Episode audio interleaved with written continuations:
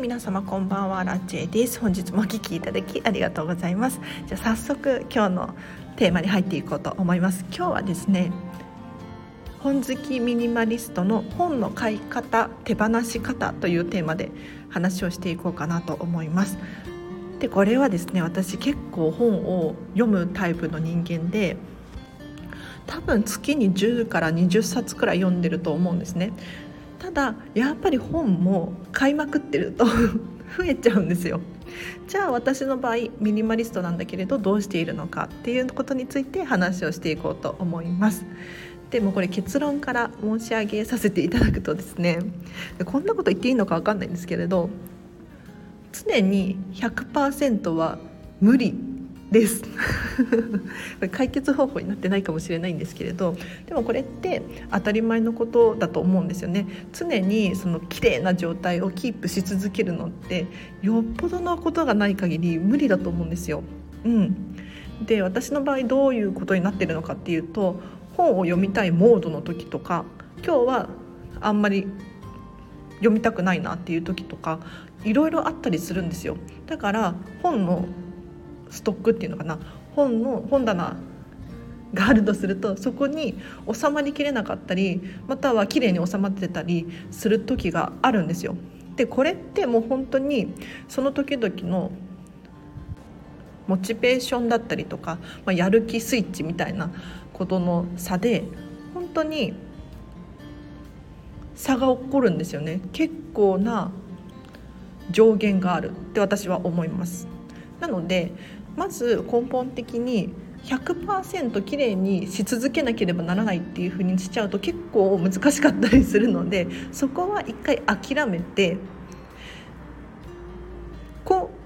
は無理だけれど、まあ後から綺麗にするみたいな感じで整えるイメージですねただもう本当にこれだけだと何の解決策にもならないので私アラチェがですねどうやって本を買うのかだったり本を手放すのかっていうことについて話をさせていただこうと思いますでまず本を買う時なんですけれどこれはですねあの自分の家にはなるべくストックを置かないようにしています、うん、でどういうことかっていうと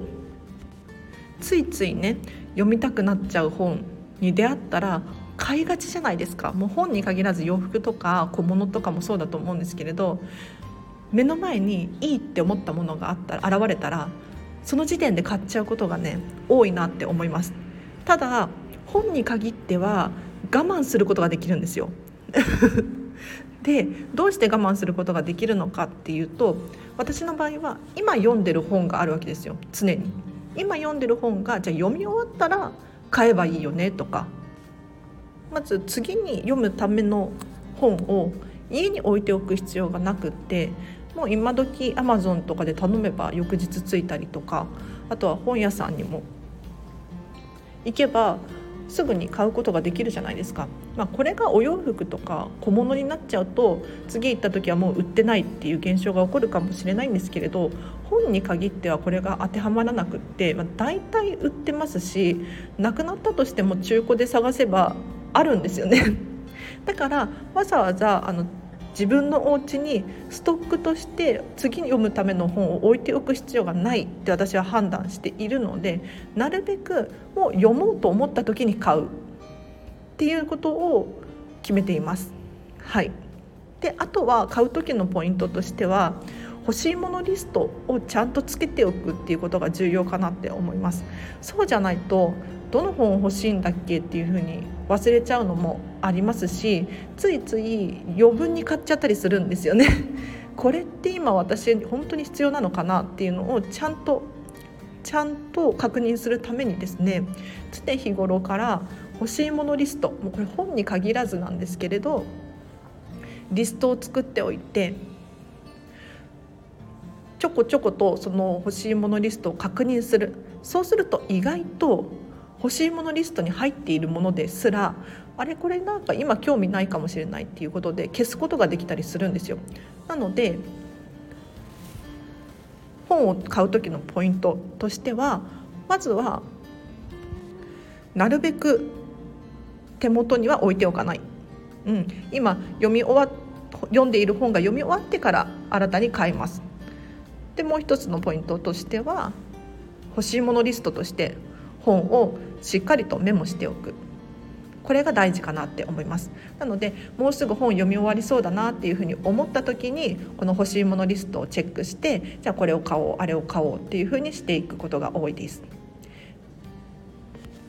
あとはですねミニマリスト的に言わせていただくと電子書籍とか Audible 版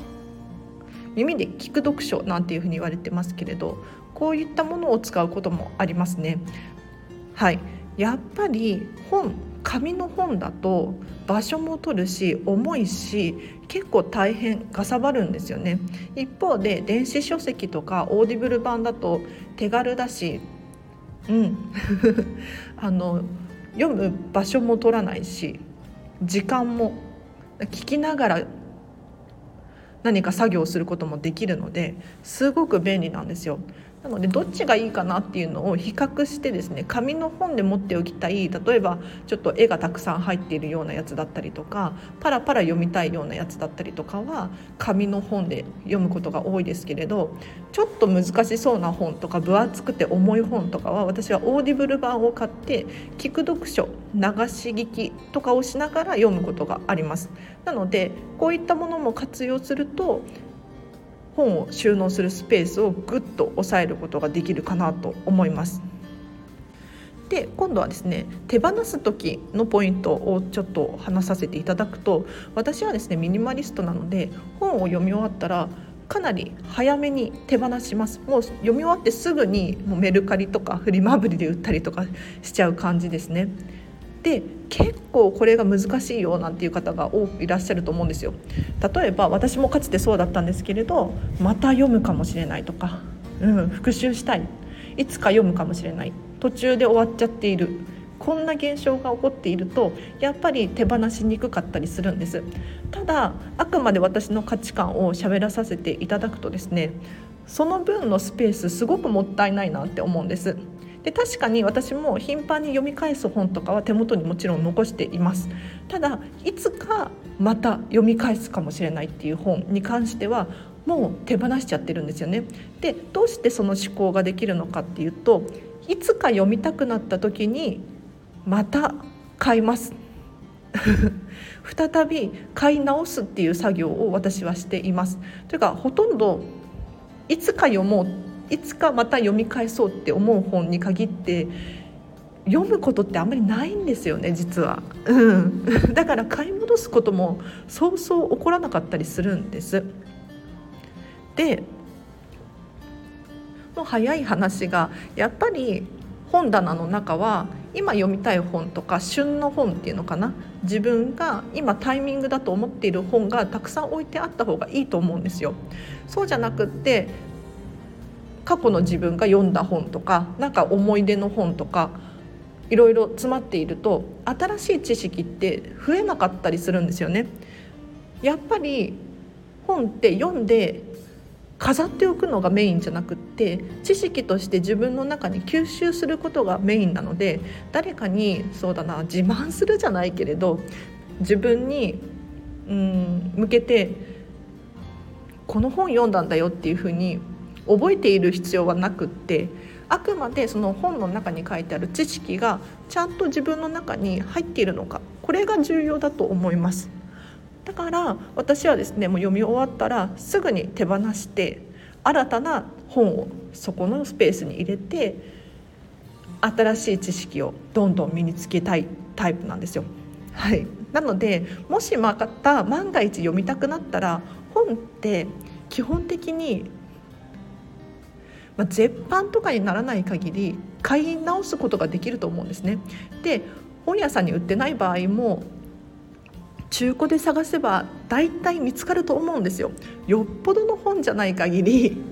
よっぽどレアな本とか外国の本とかじゃない限りまた買うことができるんじゃないかなって思いますので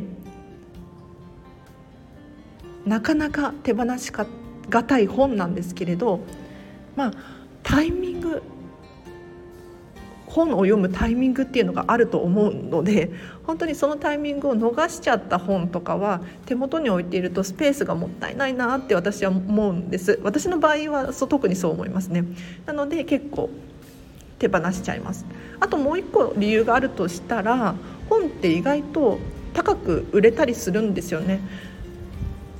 なので手放してしまってもお金がもったいないななんて思うことがほとんどないかなって思います。で今日もねちょっとブックオフに行って売ってきたんですけれどブックオフに行って売るとちょっと価格は安いなって10円とかになっちゃう場合があるのでもったいないって思うかもしれないんですけれど本の場合はあのメルカリとかフリマアプリ系でですねすごく簡単に出品ができるんですよ。本当に簡単ですね。バーコード取って写真撮って終わり。って感じです。なので大きさ測ってとか出版社調べてとかそういうことは一切する必要がないのですごく簡単に本は出品できるので私みたいなズボラなタイプの人間でも本だけはメルカリとかフリマアプリを使っています。うん、洋服とか売るのは面倒くさくてできないんですよね。なんかサイズ測ったりとかなんか色とか何て言うんだろう。こういうのが難しくって私はもう洋服服とかは売らずに本だけをフリマアプリで売っています。うん、そうすると結構結構高めに売れるんですよねだいたい買った金額と同じ金額くらいで売れたりするので、まあ、送料とかかかっちゃうのでちょっとマイナスにはなっちゃうかもしれないんですけれどこういうことも考えると意外と本を手放せたりするんじゃないかなと思いますので是非参考にしてみてください。ということでじゃあ今日はここまでにします。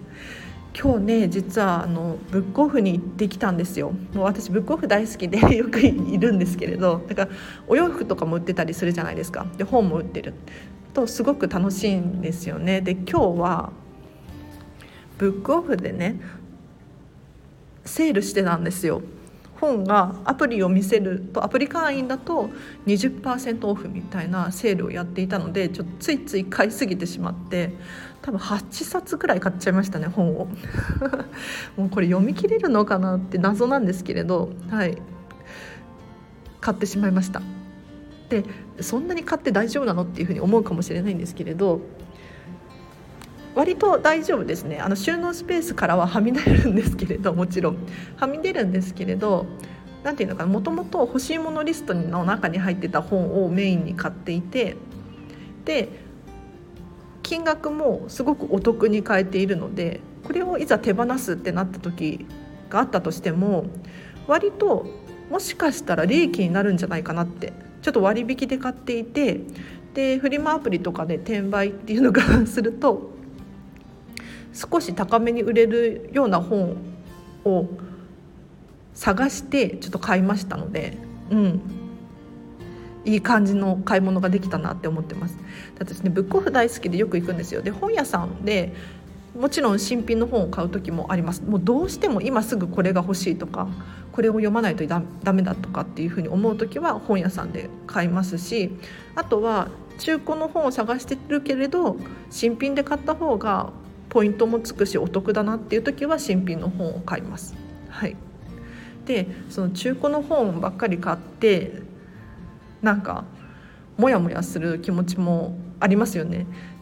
なんて言うんだろう印税がなんとかとかやっぱり新品の本を買うべきだとかそういうふうに思う方いらっしゃるかもしれないんですけれど私は全然そんなふうに思ってなくてなんか今時もう昔と違って転売だったりとかこういうのって当たり前になっているじゃないですか。お洋服とかも買ってダメだったら売ろうって考えてる人多いと思うんですよ。だからもう割とこの考えが普通になってきてるような気がしますね。で漫画とかって実は転売でもいいような仕組みができているの知ってますか？これどういうことかっていうと漫画とか、まあ、売れるに越したことはないなって思うんですが売れなくても何て言うのかなそのリサイクルショップとかで売ったり買ったりが行われてもいいような仕組みができていてなんでかっていうと宣伝がめちゃめちゃ入ってるからなんですよ。なんか最近漫画買われた方読んだ方気づくと思うんですがなんか後ろの方に広告めちゃめちゃ入ってませんか？なんか私の場合「ワンピースって漫画をね大好きなのでよく買うんですけれど「ワンピースの後ろの方にその「ワンピースの宣伝とかなんかフィギュアのなんやらかんやらみたいなのが載ってたりするんですよ。要するに私がこのワンピースをリサイクルショップに持って行ってリサイクルショップで売ったとしてもそれを新たに買った人リサイクルショップで安く買った人もその宣伝は見るんですよ。わかりますか？だから欲しい人のところにちゃんとコマーシャルができているんですねだからその漫画とか、まあ、雑誌とかもそうだと思うんですけれど新品で買う人が今の時代ね減っているとは思うんですがちゃんとそれなりの対策をしていて本が売れなくても小物が売れたり雑貨が売れたりとかするっていう現象が起こっているので割と利益になっているみたいなんですよ。うん、あそういうことなんだって思って。だから普通のそのビジネス書とかもそうじゃないですか。後ろの方にあの他の本の宣伝がちらちらたくさん入ってるじゃないですか。だから私がリサイクルショップとかフリマアプリとかでビジネス本をねビジネス書をね売ったとしても新たにその本を買った人はその後ろの広告もちゃんと見てるわけですよ。だから割と なんていうか新品で買ってもらえた方が嬉しいとは思うんですが中古で買われたとしても大丈夫なシステムが結構でき始めているんです。はい。なので私はもう最近はもう遠慮なく中古の本を買うようにしてますね。だって綺麗じゃないですか。なんか一回読んだだけの本とかもったいなくないですか。なんていうのかな。私新品を買うっていうのがあんまり好きじゃなくって。ななんていうのかな。スーパーとか行っても売れ残ってる野菜とか お魚とかお肉とか買っちゃうタイプなんですよ。なんかこれ捨てられたらもったいないなとかっていうふうに思っちゃうタイプの人間で捨てられるくらいだったらなんか例えば魚のアラとかね安く売ってるじゃないですか。ああいうのを煮込みにして食べたりとか美味しくいただけるじゃないですか。ね。だから本とかも同じでその捨てられる運命にあるような子たちがいるなら全然それでいいんだけどっていう感じのタイプの人間で。うん、で確かに図書館とかに行って借りるっていうのも一つの手だと思います。こんなにもったいないっていうふうに思うんだったら図書館でね借りて読めばいいじゃんって思うかもしれないんですけれど私もね図書館試してみたんですよ。試してみたんですけれど図書館はね本がないんですよ。なんか私の使い方がまずかったのかわからないんですけれど基本的に私が読みたい本は貸し出し中とかが多くって読みたいタイミングで読みたい本がないっていう現象が非常に多いんです。うん、なんかお子様がいる時とかだとやっぱり無料だし絵本とかだったら、ね、いろんな本が出てるからいいと思う便利に使えると思うんですけれどやっぱりこれが欲しいとかあれが読みたいっていうふうに私は思ってしまうのでなかなかね図書館は不便でダメだったんですよね。なんか解決方法ないですかね？でもまあなんか中古で本を買ってフリマアプリで手放したりするとそんなにプラスマイナスゼロくらいですしむしろプラスになってること結構あるのでおすすめです。はい。でそう私の本を買う時の大事な大事なポイントとしてはやっぱり売った時に高い金額で売れるかどうかをきちんと考えます。はいなので今日もブックオフで20%オフで本を買うことができたんですね。で20%オフで買えたから例えば私が今日買った本をフリマアプリで売ったとしても送料を払ったとしても結構お金がちょっとですよちょろっと色がついて帰ってくるんじゃないかなっていうふうに思う本がいくつかあって、うん、お得にお買い物できたなって思います。なのでぜひ皆さんも本をね買う時は中古で買ってフリマアプリで売った方がお得かもしれないですしあとは新品で買ってポイントをつけるた方がお得かもしれないしこういうのをねちょっとよくよく考えて買うと手放すっていう行為がすごく楽になるかなって思います。やっぱり物を買う時も本に限らずなんですけれど手放す時のことを考えるっていうのは非常に大事かなって思いますね。はいではちょっと雑談も長くなっちゃったのでここまでにします。えっと今日の合わせて聞きたいを紹介させてください。えっと今日の合わせて聞きたいなんですけれど、ミニマリストが使っているお化粧品スキンケア用品について話した回がありますのでぜひリンク貼っておきます。チェックしてみてください。これはねめちゃめちゃおすすめなんですよ。というのも私は極力物を持ちたくなくって少ないもので暮らすっていうことに生きがいを感じてるんですね、まあ、本に限って言うと本はねめちゃめちゃ買っちゃうのであれなんですけれどあのお化粧品とか今3つしか持ってないですしスキンケア用品も基本的に2つなんですね。なのでこれについて話しく話詳しく 話した回がありますので是非気になる方いらっしゃったら見てください。結構好評で私もそのクリーム買いましたみたいな方がいらっしゃってしかもめちゃめちゃいいみたいな好評だったんですよ。ちょっとね気になる方いたら見てほしいなって思います。じゃあ最後にちょっとちらっとお知らせをしてもいいですか？LINE で公式アカウントをやっております。こちらはですねアラチェの完全無料な無料のメルマガです。毎日毎日お片付けに関する情報や生活に役立つヒントをお届けしております。もし気になる方いらっしゃったらぜひお友達申請してください。でさらに特典としてですねこちらはアラチェに直接メッセージが送れる設定にしてあります。このチャンネルを聞いてくださってのご意見ご感想だったりアラチェさんに質問があるとかお片付けのレッスンについて聞きたいとかそういう方いらっしゃいましたらぜひこちらをご活用ください。で匿名で質問したいよという方はですねこのスタンド FM 内のレターの機能を使っていただけると匿名で質問ご意見ご感想を送れるようになっておりますのでこちらをご利用ください。あとインスタグラムやってます。こちらはですねお片付けの私のレッスンのビフォーアフターとか私の様子とかも写真載せております。でさらに私の私生活も見れるようにしてますのでぜひアラチェさんのこと気になるアラチェさんにお片付け習いたいみたいな方がいらっしゃったらこちらもリンク貼っとくのでぜひぜひチェックしてください。あと最後にそうですね。平日の朝はこのスタンド FM でライブ配信をしております。なのでちょっと今ゴールデンウィーク中になっちゃったのであれなんですけれどこの木曜日でしたっけね。木金ですかね。えっ、ー、と平日の朝多分8時半くらいからかな。30分から1時間くらいお片付けに関する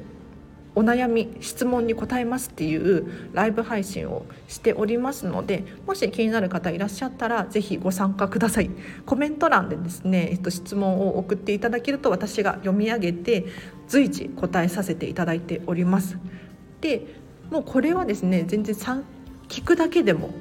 OK でというのも聞き流すと家事がはかどるっていう報告をめちゃめちゃいただいております。なので朝の支度しながらとか出勤通学中の時にですね是非聞き流ししていただければなと思います。このくらいですかね。はい。ではじゃあ今日もお聞きいただきありがとうございました。もう今日は実はね本当は朝撮りたかったんですけれど何て言うのかな。言い訳なんか今日、ね、休みだったんですよ。仕事が。仕事は休みだったんですけれど何て言うのかな。仕事モードにならなくって全然。本当に休みモードだったんですよ脳が。でブックオフ行って本売ってでちょっとカバンも売ったりとかしてで本をね新たに買い直して でカフェに行ってちょっと本読んでで帰ってきてちょっとご飯食べてぼーっとしてたらこんな時間になっちゃって。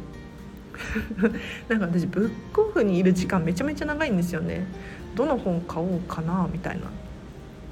うん。あと今日なんか皆さんブックオフ行きます？もう私大好きなんですよ昔から。なんかあの小物とかもずっと見てられるんですよね。ちょっと大きなところのブックオフに行ったのでなんか雑貨とかも見れて本当に楽しかったんですよ。なんかいろんなアイデアが落ちてるなって思って。例えばなんですけれどお洋服屋さんに行くとするじゃないですか。私はユニクロとか好きなのでユニクロに行くとするじゃないですか。でユニクロに行ったところでユニクロの商品しか置いてないんですよ。それはそうなんですけれど何て言うのかな。要するにテイストが似てるじゃないですか。ユニクロはユニクロだってわかるじゃないですか。無印良品は無印良品だなっていうふうに思うじゃないですか。でも全然違うところにそのアイディアとかっていうのが浮かあったりするんですよね。だからブックオフとかに行くともういろんなものがごちゃ混ぜに置いてあるんですよ。で確かに脳みそは使うかもしれないんですよ。だって見たこともないようなデザインのものが置いてあるからね。だから新しい情報がどんどん入ってきてもしかしたらこのお洋服私が似合うかもしれないって思ったりとかこのなんだろうマグカップ意外と可愛いかもしれないとか。今日ねもう私使ったこともない使う予定のないなんかな急須？急須？とかを見ててあこれかわいいなとかなんかティーポットとかも必要としていないのに買うんだったらこれがいいかなとか。そういうふうにどんどん想像することができてもしかしたら今後のね何か買う時のヒントになったかもしれないじゃないですか。だからね結構いろんなアイデアが落ちてて好きなんですよね。なのでぜひあの中古だからってなんか毛嫌いする人いるじゃないですか。私の友達もやっぱり新品がいいみたいに思う方いる思う方思う子がいてなんかそのことはちょっとね最近馬が合わないなと 思い始めてるんですけれど何て言うのかな。私は中古大好きでこれからの時代にすごくマッチしていてサステイナブルだしエコだしで本とかも中古で買うとしてもアマゾンとかやっぱりメルカリとかラクマとかフリマアプリで買ったとしても輸送費っていうのがあるかかるんですよね。輸送費輸送コスト。やっぱり車に乗せてとかあとは梱包してとかこういうのがかかっていて本当にエコなのかって言ったらちょっと謎ですよね。うん、ただブックオフとかそういう店舗を構えているお店に行けば自分が運んでいるので、まあ、車で行ったらちょっとガソリン代かかっちゃうかもしれないんですけれど最近はビニール袋とかも有料になっているので自分で袋を持っていくっていうことが多くなったと思うんですよ皆さん。だから何か新しく買ったとしても袋いらないですっていうことでエコにつながってたりしてやっぱり店舗いいなって。で売る時は確かにめちゃめちゃ安いですよ売るの。私も今日びっくりしました本当に。あの妹の必要なくなったトリーバーチのバッグを持ってったんですよブックオフに。そしたらまあちょっと中が汚れてたっていうのもあるんですけれどいくらで売れたと思います？なんかハイブランドのコーナーでわざわざあの買い取りカウンターに行って出したのに トリーバーチのバッグ1500円でしたね。なんか割と